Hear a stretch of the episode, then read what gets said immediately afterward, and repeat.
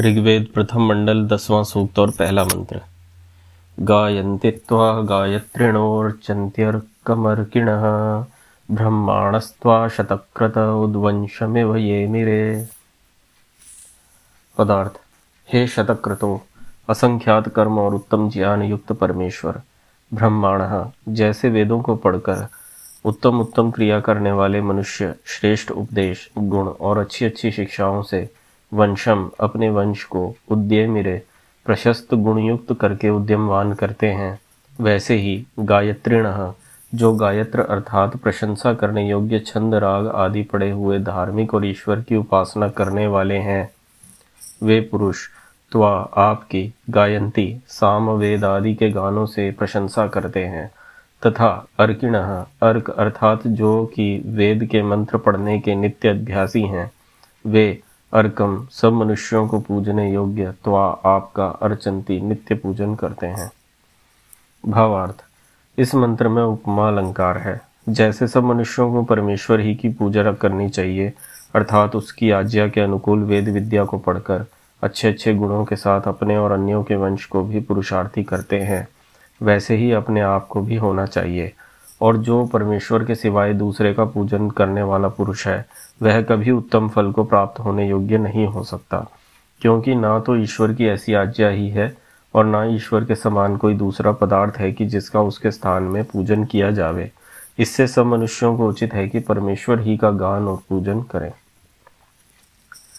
इस मंत्र का प्रमुख जो उद्देश्य है या कहें कि शिक्षा है, वो ये है कि जितने बड़ी बड़ी स्तुतियाँ हैं, वेद के जितने मंत्र हैं, उन सब का जो उपास्य देव है, वह एक परमेश्वर है। जितने भी बड़े बड़े विद्वान हैं, जो वेद के मंत्रों से परिचित हैं, क्योंकि वेद मंत्र जो हैं, उनमें कई प्रकार के छंद होते हैं। उन कई छंदों में से जो सर्वोत्कृष्ट छंद माना जाता है, वह गायत्री छंद माना जाता है। उसमें भी जो लोग पारंगत हैं, ऐसे विद्वान भी जो प्रशंसा करते हैं, गान करते हैं, वह उस एक परमेश्वर का करते हैं। वह निराकार, सर्वशक्तिमान, सर्वव्यापक घट घट में व्याप्त, सबके अंतकरण में व्याप्त होकर अंतर्यामी, अनंत स्वरूप वाला, अजर, अमर, नित्य, न्यायकारी, दयालु होकर हमारे सभी कर्मों को देखता है और हमें हमारे कर्मों के अनुसार यथावत फल देता है।